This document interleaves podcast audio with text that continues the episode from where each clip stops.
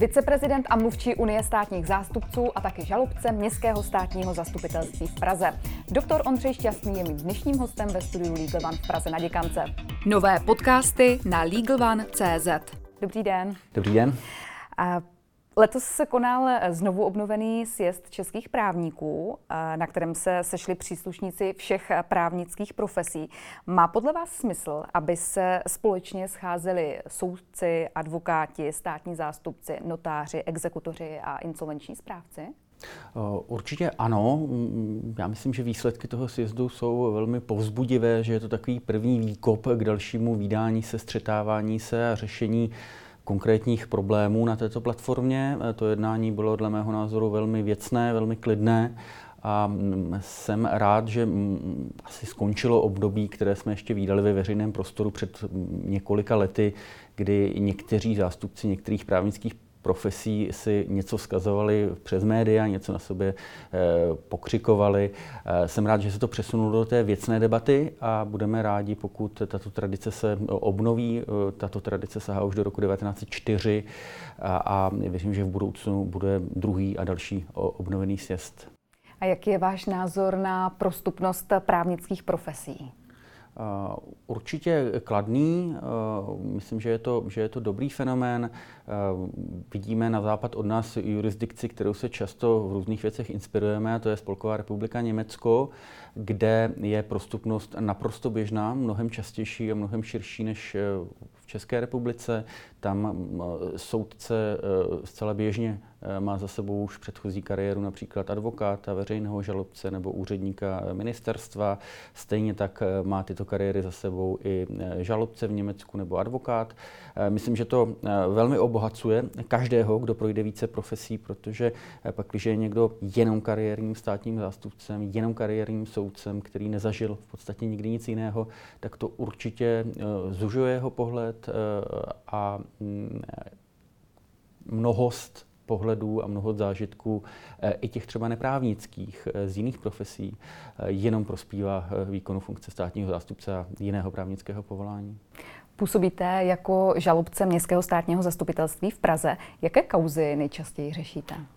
Já působím na oddělení kriminality speciálních subjektů, což znamená, že naším policejním orgánem je Generální inspekce bezpečnostních sborů která vyšetřuje eh, trestnou činnost příslušníků těchto sborů, nejčastěji policie, vězeňské služby, eh, celní zprávy. Mm-hmm. Takže to je vaše specializace, nebo ještě něco dalšího? Eh, dílem to tvoří i takzvaná kriminalita obecná, ale hlavní součást mé náplně je právě trestní agenda zpracovávaná policejním orgánem Generální inspekce bezpečnostních sborů. Teď si poslechneme vyjádření vrchní státní zástupkyně Lenky Bradáčové k ochraně důvěrnosti vztahu advokáta a jeho klienta. Já myslím, že to je naprosto jasné a my to dáváme jasně najevo. Eh, v trestním řízení, pokud se mě ptáte ve vztahu k trestnímu řízení, protože to je zcela zásadní. Trestní řád jasně vymezuje, že obsah eh, komunikace mezi obhájcem a obviněným je nedotknutelný, mezi klientem a advokátem má své určité výjimky a tou výjimkou je páchání trestného činu. Pokud advokát je pachatelem trestného činu, ať už je spolupachatelem, pachatelem nebo účastníkem na trestném činu, tak pak jistě výkon této činnosti není výkonem advokacie. Na tom se, myslím, shodujeme stejně s advokátní komorou. V případě, že se nejedná o výkon advokacie, pak se ani nemůžeme bavit o pokrytí povinnosti mlčenlivosti, respektive ochrany mlčenlivosti. Takže pokud se jedná o žádný výkon advokacie, eh, povinnost mlčenlivosti advokáta, ochrany klienta, protože tady jde o ochranu klienta, tak já myslím, že státní zastupitelství má na to zcela shodný názor s advokátní komorou. Souhlasíte s doktorkou Bradáčovou? Souhlasím, dodal bych k tomu snad jen to, že opravdu nikdo, včetně státních zástupců, nespochybňuje zcela zásadní význam advokátní mlčenlivosti pro vůbec fungování eh, justice, fungování demokratického právního státu a pro možnost poskytovat kvalitní právní službu eh, fyzickým a právnickým osobám. Na druhé straně je třeba říci, že advokátní mlčenlivost není jedinou hodnotou na světě, není jedinou hodnotou právního řádu a vždy je třeba ji poměřovat i s hodnotami a se zájmy jinými, v tomto případě například se zájmem společnosti na odhalování, stíhání a trestání pachatelů trestné činnosti. Um, a v tomto ohledu skutečně platí, že pokud, pak, když advokát v rámci výkonu advokacie páchá trestnou činnost, tak se v žádném případě nemůže domáhat jakékoliv ochrany, ochrany advokátní mlčenlivosti. Jste také mluvčím Unie státních zástupců. Čemu se Unie věnuje? My jsme eh, profesním spolkem, jediným svého druhu, který združuje na dobrovolné eh, bázi eh, státní zástupce. Je nás už teď výrazně více než jedna třetina všech státních zástupců. Věnujeme se poměrně širokému spektru aktivit. Můžu zmínit jenom namátku z posledních měsíců. V Dubnu jsme měli programovou konferenci na půdě Justiční akademie, kde se řešily otázky budoucnosti státního zastupitelství, ona často zmiňovaná funkční období vedoucích, výběrová řízení, kariérní řád státních státních zástupců. V únoru letošního roku jsme jednali s panem ministrem spravedlnosti Blaškem eh, o těchto tématech. Eh, ve stejném měsíci jsme pořádali mediální školení eh, pro státní zástupce, jak mají vystupovat před kamerou. Konalo se to na půdě Justiční akademie. Řešili jsme finanční pomoc Ukrajině a našim ukrajinským kolegům v souvislosti s válkou v tamní republice. Řešili jsme samozřejmě otázku platů, které se už druhým rokem mrazí a mm, řadu dalších otázek eh, spolkového života. A co je hlavním cílem Unie státních zástupců? Určitě brát se za eh, zájmy eh, státních zástupců a šířeji celého právnického stavu, respektive za zájmy demokratického právního státu, což byl i důvod, proč se Unie velmi ráda zúčastnila právě i toho vámi zmíněného sjezdu českých právníků, kde ten étos a důraz na uchování hodnot demokratického právního státu, zvláště v dnešní, bohužel válečné době v Evropě, byl velice silný. Jako mluvčí zprostředkováváte informace médiím. Je podle vás důležité, aby justice komunikovala směrem k veřejnosti? Myslím, že je to naprosto klíčová povinnost eh, státního zástupců a i zástupců jiných právnických povolání.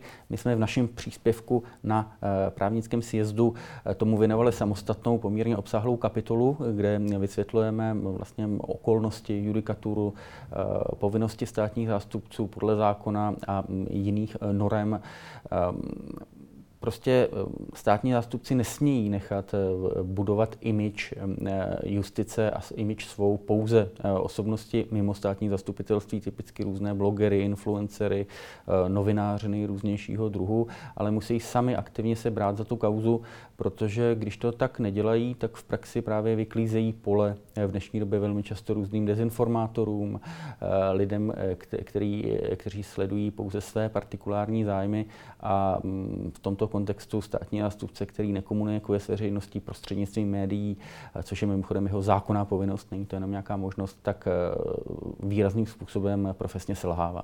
A jsou podle vás média mocnější než právo? Já myslím, že ta otázka úplně takhle nestojí, že to jsou eh, média a právo jsou dvě tváře moci, které jsou vedle sebe.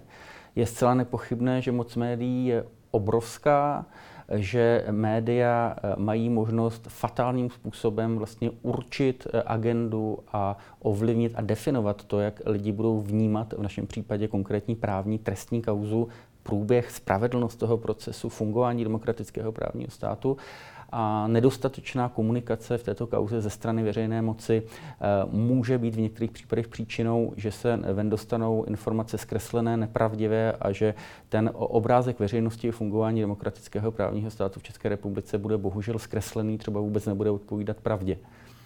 A mohou eh, média eh, ovlivňovat soudní rozhodování v sledovaných kauzách?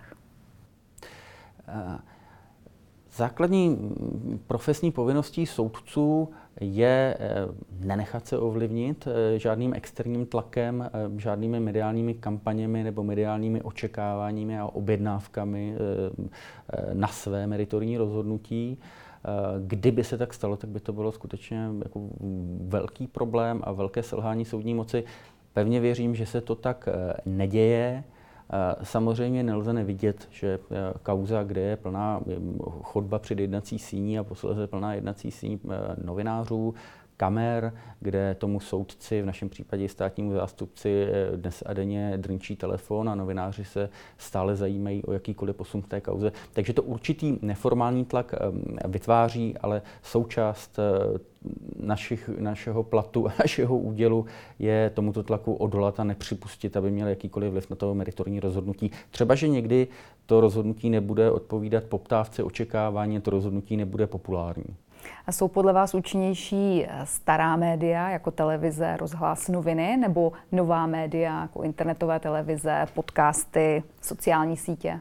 Hmm, pochopitelně ukazuje se, že ta eh, média fungující na bázi internetu mají čím dál tím větší dopad Bohužel se s tím uh, snoubí i uh, řada velmi negativních dopadů, a to jednak nebývalá snadnost šíření dezinformací, neověřených zpráv, uh, bohužel i budování redakčních týmů, kde jsou novináři někdy i pochybné pověsti, v některých médiích, samozřejmě ne ve všech.